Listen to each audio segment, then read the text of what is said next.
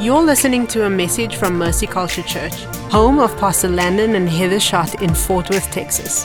For more information about Mercy Culture and ways that you can be a part of it, visit mercyculture.com. If you want my notes this morning, you can text notes to the number that comes on the screen, and what is in front of me will be sent to you. How many ready for the word this morning? Now, just let you know the nine o'clock thinks they're better than you. They were loud, they were wild. How many ready for the word? John chapter 20, verse 19, it says, On the evening of that day, the first day of the week, the doors being locked where the disciples were for fear of the Jews. And Jesus came and stood among them and said, Peace be with you. Someone say, Peace. When he had said this, he showed them his hands and his side, and the disciples were glad when they saw the Lord. Verse 21 Jesus said to them again, Peace be with you. As the Father has sent me, even so I am sending you. And when he said this, he breathed on them and said, Receive the Holy Spirit. I came to tell you this morning when you put on the boots of peace, you are wearing dunamis. The title of this message is Wearing Dunamis, the Boots of Peace. Let's pray. So, Lord, we declare that your word is true. Let every man be a liar. We declare, let your word be a lamp into our feet and a light into our path. Holy Spirit, I ask for you to breathe upon your written word. I pray it would become alive. Let it become rhema today. Holy Spirit, give us ears to hear, hearts to receive, minds to understand what your spirit is saying. Lord, we declare no spirit but the Holy Spirit is welcome in this place. So we say, fear, you must go. Anxiety, you must go. Worry, you must go. We say, peace, come.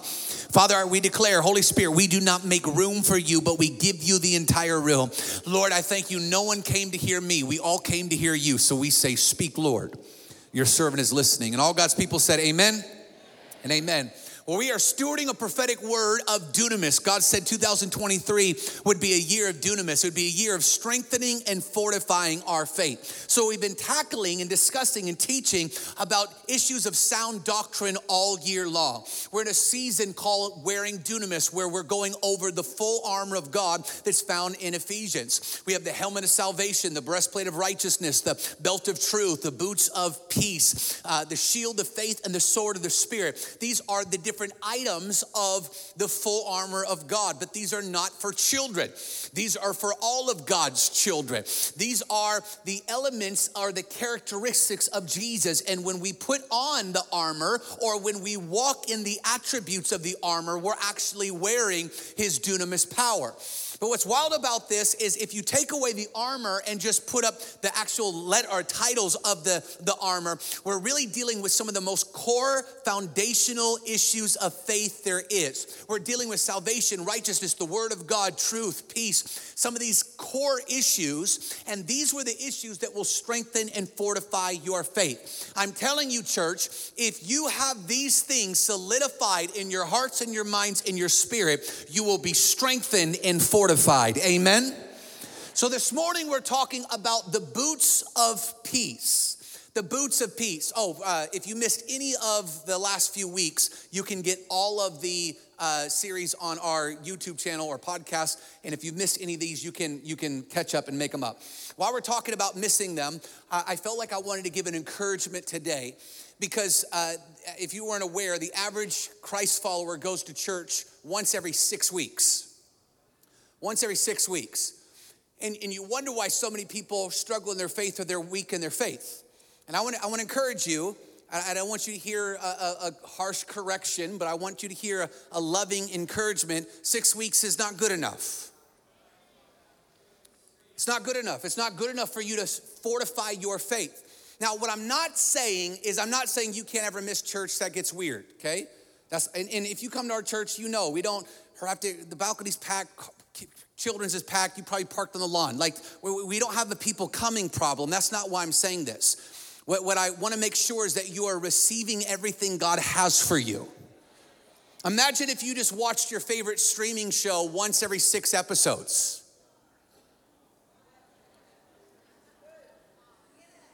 You would never know what's happening. Heather watches every episode next to me and she still doesn't know what's happening. But watch, if if you watch only one every six episode, you would be behind. you would be missing out. You wouldn't know what's going on. That's what happens to people that aren't in the presence of God in corporate settings on a regular basis. They're always behind and missing out. So I want to encourage you listen, don't be like that. Be strong, be fortified in your faith. Amen? Amen. All right, this morning we're talking about the boots or the shoes of readiness of the full armor of God. Ephesians 6:15 says, "And your feet or shoes or boots fitted with the readiness of the gospel of peace." Someone say peace. King James says, "And your feet will be shod with the preparation of the gospel of peace." So, when I talk about peace, what do I mean? Peace is a state of tranquility, which is kind of a funny word, which means the untroubled state or free from disturbance or a state of calm.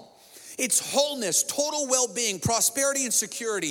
It's also associated with God's presence among his people. Church, without peace, something will always be missing from your life. Doesn't matter how much money you make, something's missing. It doesn't matter how well known you are, something's missing. Doesn't matter how many of your goals in life you have achieved, there will always be something missing without the peace of God. The peace of God is what makes you whole. Let me give you my simplified definition of peace. Peace is this is when you feel the presence of God and be, and he becomes your primary focus and attention. Peace is when God's presence becomes your primary focus and your primary attention. In the Hebrew, the word peace is the word shalom. It means the completeness, the soundness, well being. It's also used as a greeting and a farewell.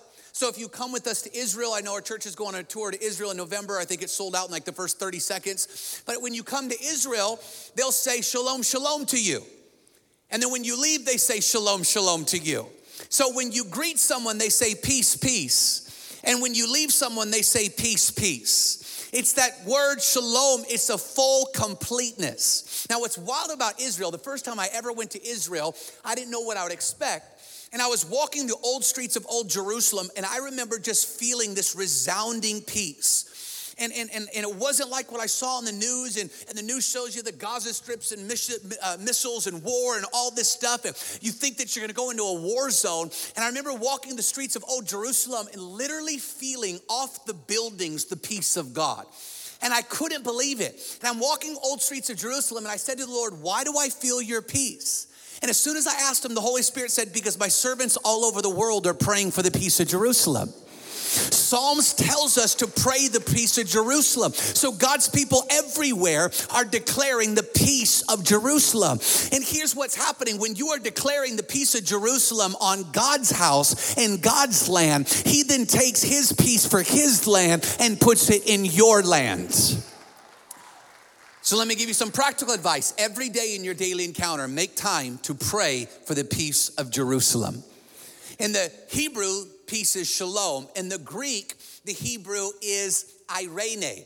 Now, irene has a little different meaning. Irene is to join together into whole. So Irene talks about the wholeness that shalom does, but it actually talks about a weaving together. It's essentially putting all of the pieces together to bring God's wholeness. Someone say wholeness. So, really, we see the peace being brought together in God through the Trinity. So, when I say Trinity, we're talking about God the Father, we're talking about Jesus the Son, and we're talking about the Holy Spirit, the three triune head of the Trinity. So, we see peace in all three members of the Trinity. So, we see the Father is the Father of peace. Someone say, Father of peace. 1 Corinthians 14 33 says, For God is not a God of disorder He's a God of peace. And this God of peace originally gave us peace when He created us. Look at this Genesis chapter 2, verse 7. It says, The Lord God formed man of dust on the ground, and He breathed into his nostrils the breath of life. So, watch, God the Father or the Father of peace created man, the moment he created man, he breathed into man his peace. Now you'll see this theme of breathing the peace of God over and over in the in scripture. You'll see it at the end when I go back to John chapter 20. You see it in Second Kings where the prophet laid on a boy hand to hand, face to face, mouth to mouth, and he breathed life back into him. Now, that's not going to be a practice that we're going to do here at the Altar at Mercy Culture Church, and we're also not going to handle snakes. But what the Bible is teaching us is that the breath of God breathes peace into dead things. See, the peace of God is what breathes life back into dead relationships, dead hearts, dead minds, dead circumstances. It's His breath, it's His breath that breathes the peace of God into it. So here's what we can know from a theological standpoint there is nothing, no situation, no person that the peace of God cannot be breathed into. Someone say, peace. Say, that's my peace. No one heard me say that? Say, that's my piece. We missed it. It's okay. We'll go on without you. Number two, Jesus, the second person of the Trinity is Jesus. He is what the Bible says is the Prince of Peace. Isaiah 53, verse 5, it says, But he was wounded for our transgressions, he was bruised for our iniquities. The chastisement of our peace was upon him, and by his stripes we are healed. Can I get an amen? Jesus paid the price for our peace. That's why the prophets called him the Prince of Peace. Isaiah 9 6 says, For a child is born to us, the son is given, the government shall be upon his shoulders. His name shall be called Wonderful, Counselor, Mighty God, Everlasting Father, and Prince of Peace. The prophets declared that Jesus was the Prince of Peace. And then the angels confirmed what the prophets declared. Luke 2 14 says, Glory to God in the highest, and on earth, peace among those who he is pleased. When Jesus was born, peace came into the earth, and only through Jesus can the earth receive peace. Ephesians 2:14 says, "For he himself is our peace, who has made us both one and has broken down his flesh the dividing walls of hostility." So we see the Father of peace. We see King Jesus as the Prince of Peace. And watch this irene or this wholeness together. The Holy Spirit is the Spirit of peace. John 14, 27. Jesus says, Peace I leave with you, my peace I give you. So Jesus tells his disciples, I'm gonna go, I'm gonna go ascend back to the heaven, uh, heavens, I'm gonna go be with God, but don't worry, it's best for you to go because I'm gonna leave you my spirit. And when my spirit comes, he is also peace. So Jesus gives us his Holy Spirit, the Spirit of Jesus or the Spirit of peace. That's why Galatians 5:22, when it talks about the fruit of the Spirit, it is meant it mentions peace because when we have a relationship with the Holy Spirit, Spirit, we have peace. Now, I just want to stop for a moment and teach in a, in a spirit filled Pentecostal, maybe charismatic church here. I, I, I want to bring some clarity for a second. Because in our churches, we love the, the move of the Holy Spirit. We love the baptism of the Holy Spirit. We speak in tongues in services. It's not out of order. If you bring attention on yourself, it will always be out of, out of order. But if we are praying in the Holy Ghost together, Jude 120, building up our own prayer languages or building up ourselves in the Lord by praying in the Spirit, that's not going to be out of order. Uh, Corinthians warns us to have edifying words come when we speak in tongues. And that always happens when we do it corporately. God speaks prophetically, He speaks in the Word. That is done in order. But here's the thing I love praying in the Holy Ghost. I do it every day. It's powerful. So I'm not speaking against it at all. I want to bring clarity to the Christian that thinks they're spirit filled if they speak in tongues but has no other fruit in their life. So, you being spirit filled is not determined just by the evidence of you speaking in tongues. It should be by the evidence of you have the fruit of the Spirit. So, watch, what does it matter if you spoke in tongues once in your life if you don't have love, if you don't have joy, if you don't have peace, if you don't have patience, if you don't have goodness, kindness, gentleness, faithfulness, or self control? Peace is the evidence that you have a relationship with the Holy Spirit. Romans 8 6 says, For those that set their mind on the flesh is death but to set your mind on the Spirit is life, look at this, and peace. Not only is it in the Trinity, but do you know there's over 400 times peace is mentioned in the Bible? It's interesting. I feel like every time I get up here to preach, I tell you the hundreds of times some topic is mentioned in the Bible. Someone say sound doctrine, because we are strengthening and fortifying you in your faith. So, when I'm talking about peace, this is such an important thing for the development of your faith. This is such an important aspect of your Christianity. Someone say amen. Colossians 3:15. I'm going to go over a few peace scriptures that are very significant and important to your walk and your understanding of peace. Colossians 3:15 says, "And let the peace of Christ rule your hearts, to which indeed you were called in one body, and be thankful." Scripture says, "Let peace rule you." So I want to ask you this, is peace ruling your heart or are you ruled by something else? Because we're taught the Bible shows us that peace is supposed to be what rules us. Let me give you a different word than rules governs you, leads you. It's your response to everything. So let me give you a caution. If you are constantly feeling anxiety, worry, or other spirits like that, there's a chance that you may be submitted to another spirit more than the Holy Spirit. Because the moment something happens in the economy, you start worrying, it means that you're not submitted to his peace. Or the moment they say, oh, we might be going to war, or this might happen, or, or we're gonna do layoffs, what does layoffs have to do with you? Well, we might be going into recession. I think they've been saying that for like the last six years straight. But what does that have to do with you?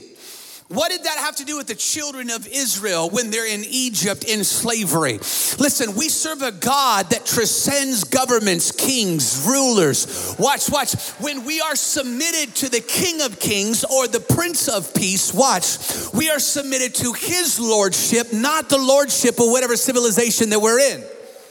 What are you saying, Landon? I'm saying this that if you are constantly being moved by these other worries in life, there's a good chance you're not fully submitted to the Holy Spirit. That doesn't make you bad, it makes you growing as a, as a spiritual leader. So let me help you. Let me give you some practical advice. When you feel worry, when you feel anxiety, when you feel that, I want you to immediately start asking the Holy Spirit how to teach you to submit to Him. Now, you can take this prayer and you can use it for anything because it's one of the greatest prayers you can pray. Holy Spirit, teach me. Teach you about what? Anything.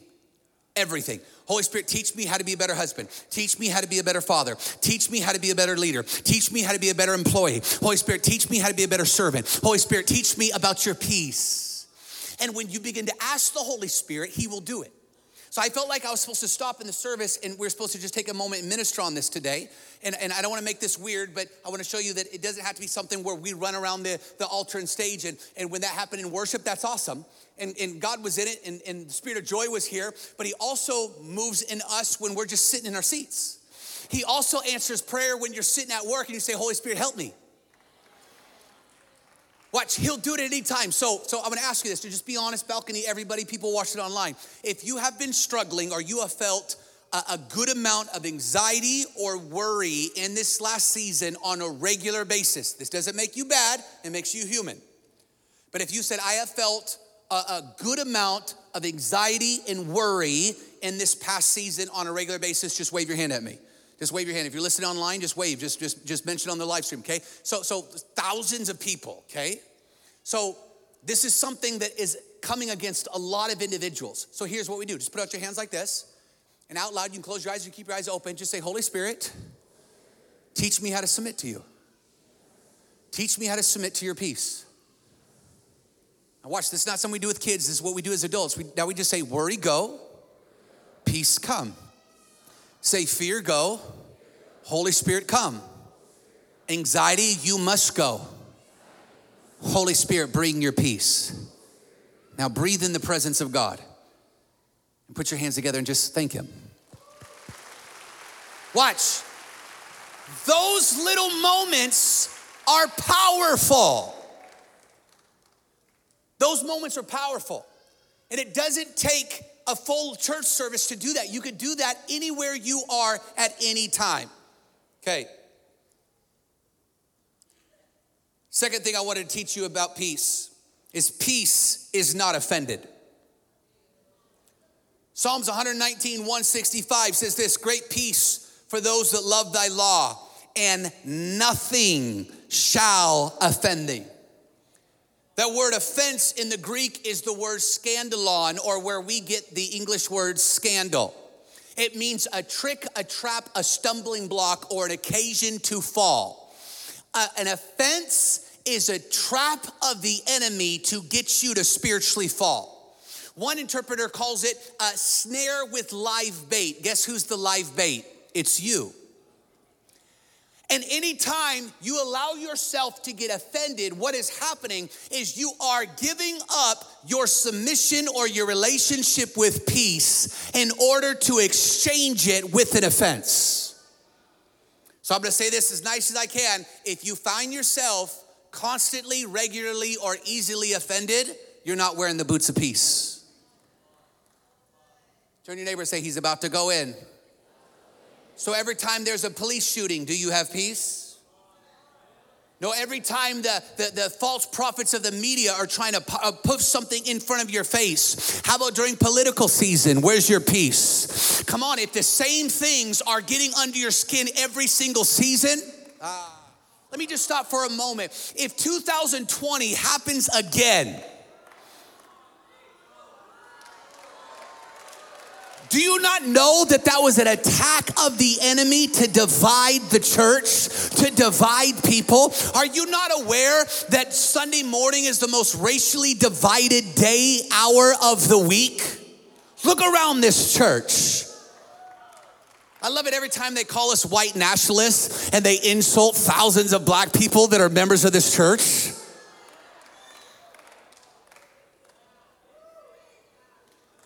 Turn to your neighbor say, Did he just say that out loud? Did he just say that out loud? Do you know why they call us white nationalists? To try to offend somebody. Because what happens when you're offended? Then you fall into a trap. Then you get stuck. And then God led you here, caused you to be here. We're walking in unity together in perfect peace. But then an offense comes around and we fall in the trap again. Turn to your neighbor say, Not me, not this time. If you are constantly offended, it means you are not wearing the boots of peace. Let me show you how powerful this is in the text. Matthew chapter 16, put on the screen. I want you to understand this. Jesus did not tolerate offenses, and neither should his followers. Why, I, you got to hear me today. Zero tolerance, none whatsoever. I, I, don't, I don't know how to, how, how to stress this enough that there could be nothing that is greater to, to the heightened level of awareness is that when offenses come in. You know why? Because offenses will take you out. Offenses is the number one thing that take out people in the body of Christ. It's the number one thing. Spirit of offense. It's why they leave a church offended, and then it's only a matter of time till they get offended at their new church. So if you left your church offended and you came here, it's only a matter of time because it's a spirit that's gonna follow you. It's a foul spirit of offense, and it's something that you have to deal with with peace, or it will forever take you out. Do you know a lot of people get offended with me when I preach the Bible? I tell them to quit living in sin. You know why we preach on sin? So that you can be in right standing with God. You know why a lot of people don't preach on sin? Because they want you to be in right standing with their church membership. So here's what I got to make a, a decision. Would I rather offend God from the pulpit or offend you from the pew?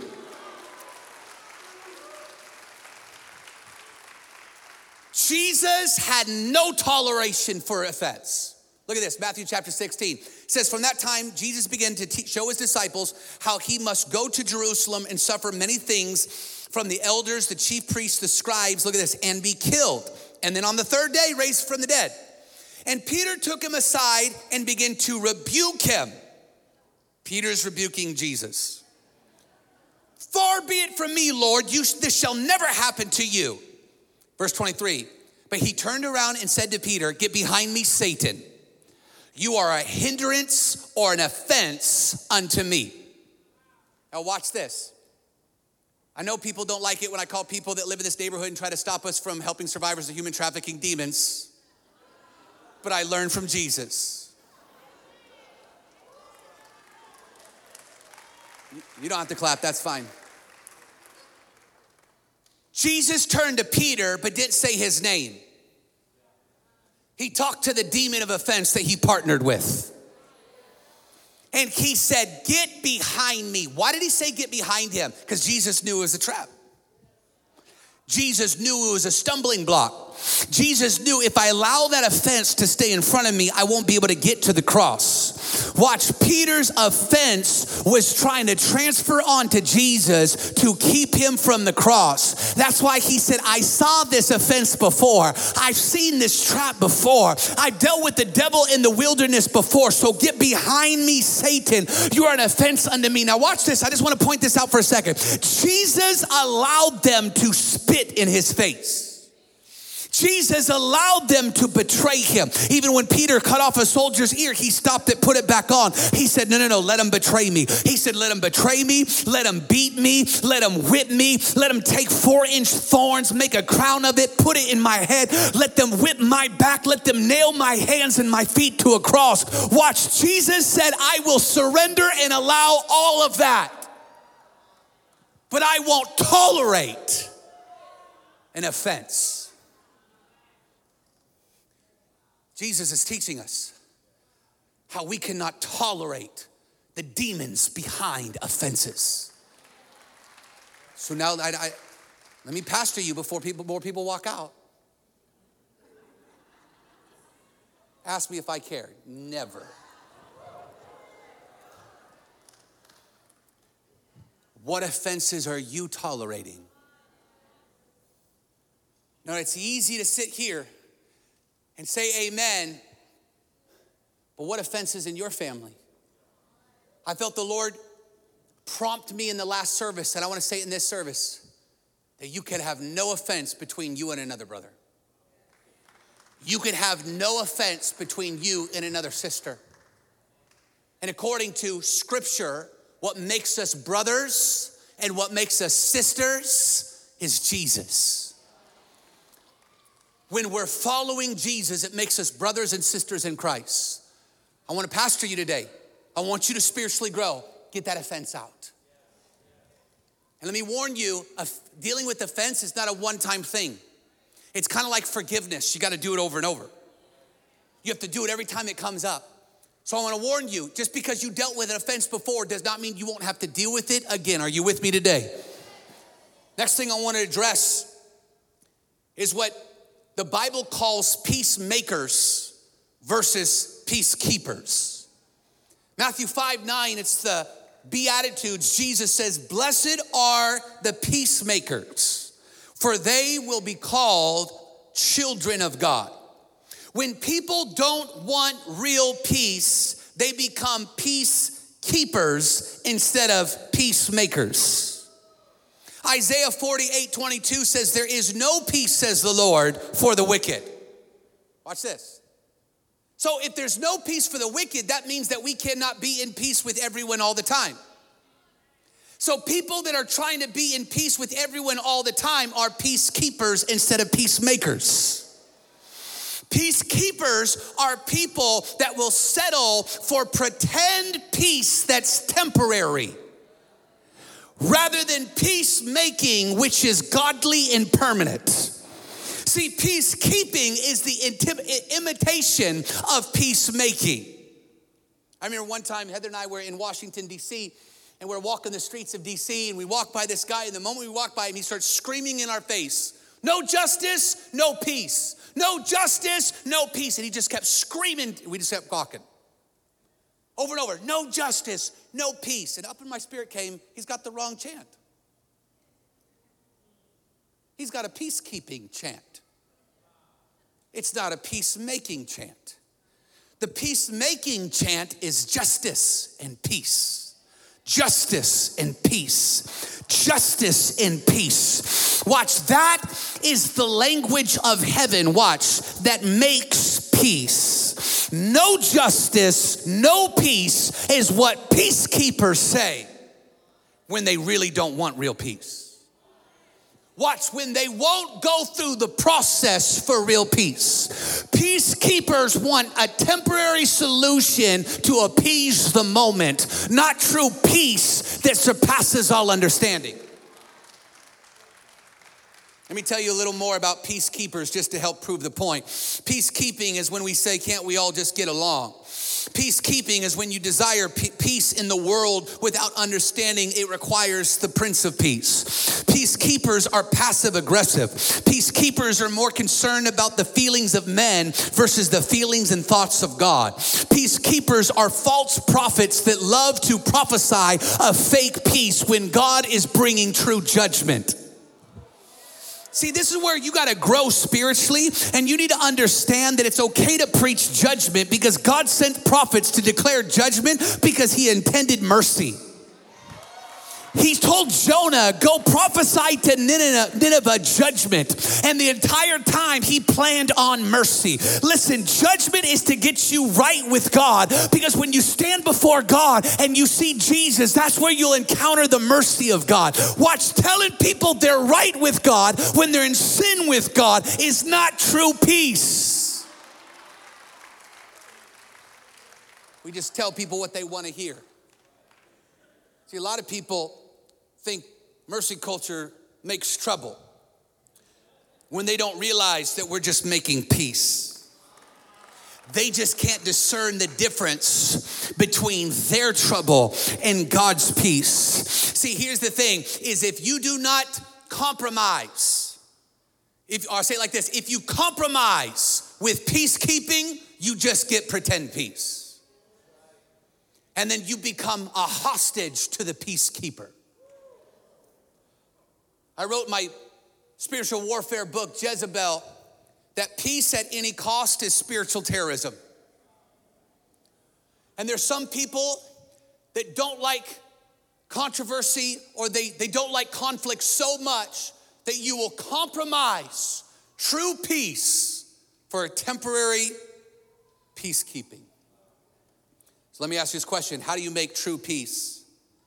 It's a beautiful answer you bring the kingdom into the situation. Romans 14, 17 says, For the kingdom of God is not a matter of eating or drinking, but of righteousness and peace and joy in the Holy Spirit. How do you bring peace into any situation? How do you bring the kingdom into any situation? You bring righteousness. What is righteousness? To do what's right in God's eyes. So you do what is right, you bring his peace, and you bring his joy. That is how you make right situations wrong. That is how you make peace. You become a peacemaker by bringing the kingdom of God into the situation. Here's the thing when you're right with God, nothing can take your peace. Peacemakers are those that are looking to be right with God.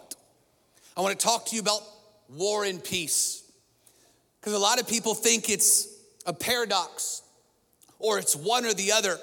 One theologian said it like this For if we are warring with the devil, we are at peace with God. And if we are at peace with the devil, we are warring with God. Philippians 4 7 says this, and the peace of God, look at this, which surpasses all understanding, will guard your hearts, your minds in Christ Jesus. This is an interesting scripture. Leave it up on the screen for a moment. It says, and the peace of God surpasses all understanding. What does this mean? The peace of God surpasses all understanding. It's talking about that we could be in peace and in war at the same time. And for people that don't have a relationship with God, they can't understand it. Because they can't think that you could be at war and still have peace at the same time. So it transcends the understanding of the carnal or the spiritually immature. But the followers of Jesus that know the Holy Spirit understand that peace is not the absence of conflict or challenges, but the presence of Jesus in it. Watch, this is what the boots are for. Scripture calls them the boots of peace because the boots of peace, watch, are made for war.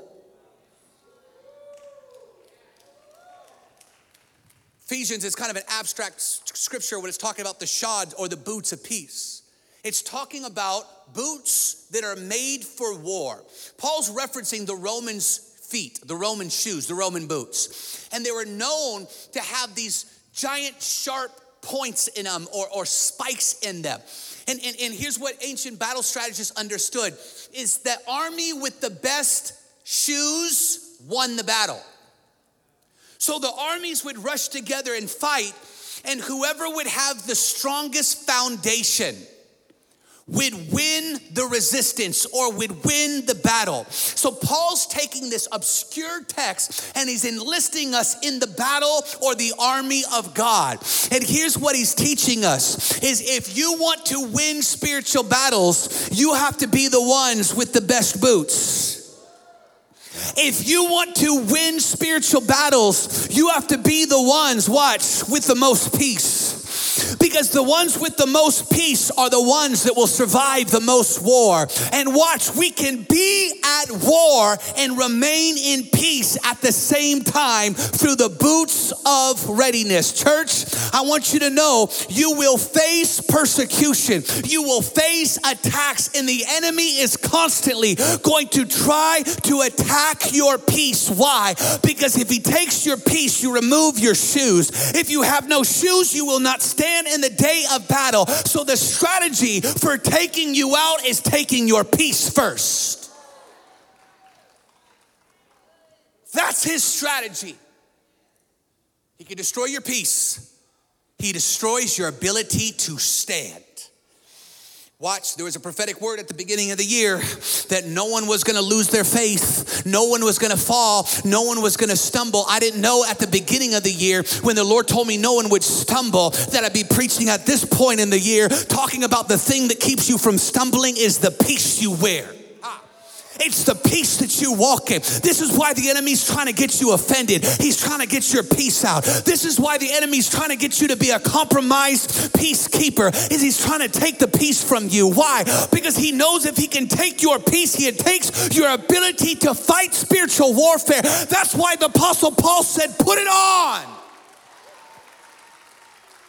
The boots give you the ability, hear this church, watch, to be in peace and live in war. And keep your foundation firm. The enemy is always coming to attack your peace. Let me give you four attacks on your peace real fast. Four ways the enemy attacks your peace. Number one, he attacks your peace with God. How does he attack your peace with God? He tries to bring up your past. Heather ministered on this last week with your testimony. He, he tries to keep, keep your testimony as a hidden secret of shame rather than what you're set free by. Your testimony is not a story about how bad you are, it's a story about how good God is. So he tries to come in between your relationship with God. Tells you, oh no, no, you sin too much. Oh no, no you do. It's too many years. Wait, you can't. You don't even have enough years to make up the good deeds as bad deeds. Good thing we're not saved by good deeds. Good thing that there's no amount of good deeds that we can make up to do it for our bad deeds. That we're saved by faith and grace alone. It's only by His goodness, it's only by His mercy. Listen, mercy was created for our bad deeds. It was because on our best day, we're not good enough. It's because we couldn't earn it, we couldn't buy it, we don't deserve it. That's what makes it mercy. The enemy is always coming after your peace with God. Second thing, the enemy's coming after is peace with yourself. Isaiah 26, 3 says, You keep him in perfect peace. Look at this, whose mind is stayed on you because he trusts in you. You know how the enemy gets you, destroys or attacks your peace with yourself? Is he gets you thinking about yourself too much. And then you're constantly just thinking about you. Scripture says he keeps them in peace whose eyes are fixed on him. When Peter walked on water, he lost his peace when his eyes were on him. But when his eyes are on Jesus, he's in perfect peace. I would challenge you stop thinking about yourself so much. It's tough to do. We're selfish. It's tough to do. It's The selfishness is wired in us. The same way we have to get it out of children, you have to get it out of spiritually immature people. But let there be just something that goes off in your mind and your heart when you're constantly thinking about you, you stop and fix your eyes on Him. I would challenge you before you ask God for one thing, do what we did this morning in worship bless Him, thank Him, love on Him, get your mind off you. The enemy attacks you with peace with your enemies. I love this Proverbs 16 7 whose man's ways please the Lord, he makes even his enemies be at peace with him. And number four, he'll attack you, your peace, through storms, or what I call the storms of life. We see this in Matthew. Just lost my place.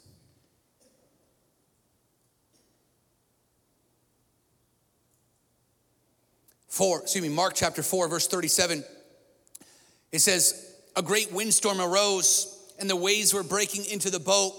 So the boat was already filling. Verse 38 And Jesus was asleep in the stern, asleep on a cushion. And they woke him up saying, Teacher, why don't you care that we are perishing? And he woke and rebuked the wind and said, Look at this, peace, be still. Church, the peace of God makes even the storms in your life be silent. You know what's the distraction from the storms of life? You know what's silly about them? Is a lot of times we're following Jesus and then a storm comes and then we freak out when we follow Jesus into the storm and in the boat. You walked in faith, you came in faith, you've gave, given in faith, you've lived in faith, and then a storm comes and the enemy attacks you like you're doing something wrong. Can I help you with your bad theology? Storms come in life. Anyone get trees knocked down and limbs knocked down or fences knocked down last week? It's not the judgment of God on your life. You live in Texas, you chose it. Better politics, worse storms. It is what it is. Watch, it's not, but people with bad theology, well, uh, uh, if, you know, if, if you were right with God, if you had more faith, Wind would have knocked out someone else's tree and not yours. Your neighbor's house would have burned down, not yours. Where do you get that theology?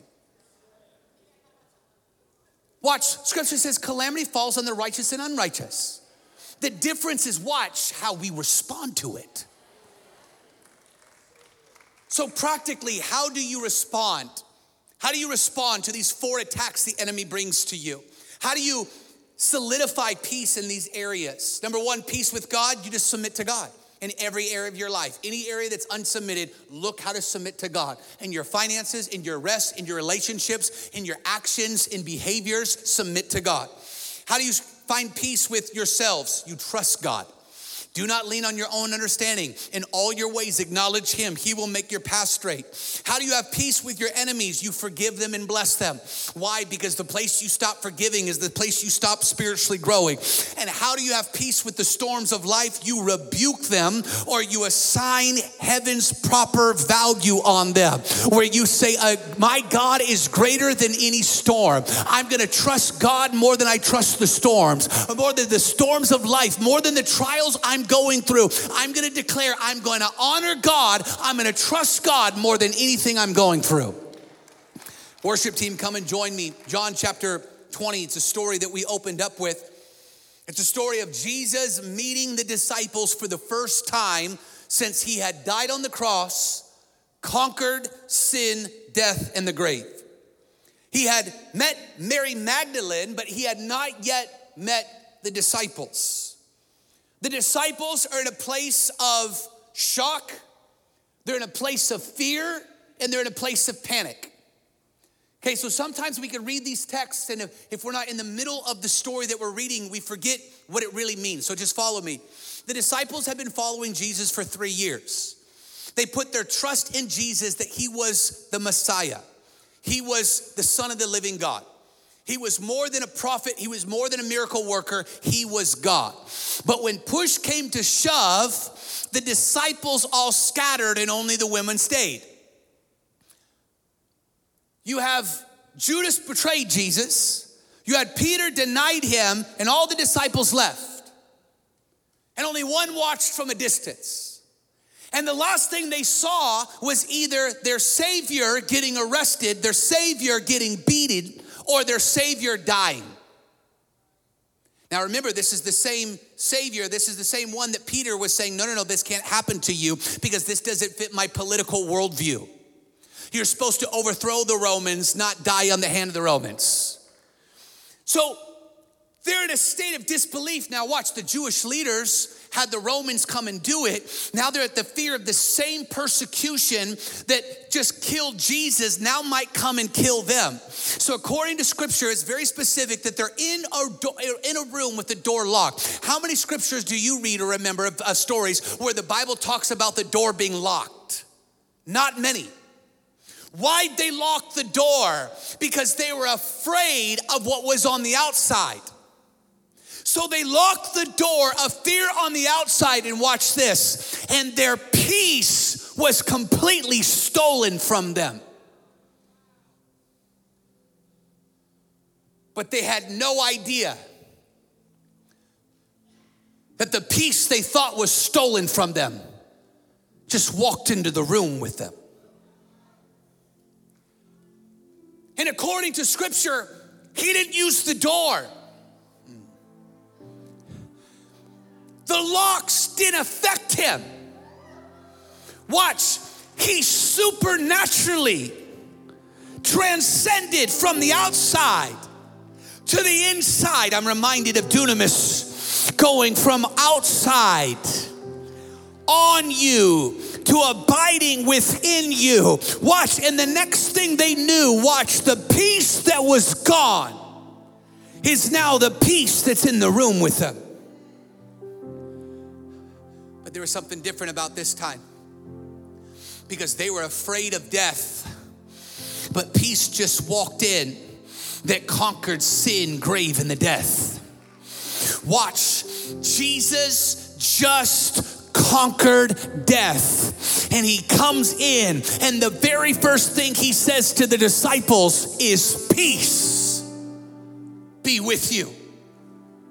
Ah, he's about to send them out. He's about to send them out. He's about to send them out to evangelize the world. He's about to send them to build the church that the gates of hell won't prevail. But the first thing that they need to hear before they go conquer the world watch, this is wild. The Jews are still out there, the Romans are still out there, persecution is still out there, death is still out there. In fact, every single one of them would be killed by the hands of persecution. It's still waiting for them. But the only thing that changed was the King of Peace is there. And he says, Put on your boots because I'm about to send you into war. But this time, you're not gonna have to lock the door. You're just gonna go through me because I am the door. I am the way. I am the truth. I am the life. Watch this. Then he stops and he breathes on them. He does to them what God did to Adam. He breathed his peace into them. Put up on the screen. After he breathes on them, he says it again. I say again, peace. Now it transcends all understanding. This is the peace it's the peace when Jesus walks in the room. It's the supernatural peace that circumstances don't change, just your heart does. It's the peace that it doesn't matter what dies, it doesn't matter what happens, it doesn't matter who comes against you, it doesn't matter the outcome of circumstances, it doesn't matter how much you hoped and believed that it did happen or didn't happen. The only thing that matters is He's there. This is the peace of God when He walks in the room, and no longer am I looking at what's on the outside of the room. I just can't take my eyes off what is on the inside of the room. His peace peace has captured me. His peace has come to me. His peace has delighted me. I know I'm still in this season of war, but I have these new boots on and I can't help to shake the peace that I feel in my heart, the peace in my mind, the peace in my spirit that surpasses all understanding. The disciples realized they were wearing dunamis power. They were wearing the boots the shoes of peace. We hope you've enjoyed this message from Mercy Culture Church. If this podcast has blessed you, we'd like to encourage you to share it with a friend. To learn more about us, find us on social media and online at mercyculture.com.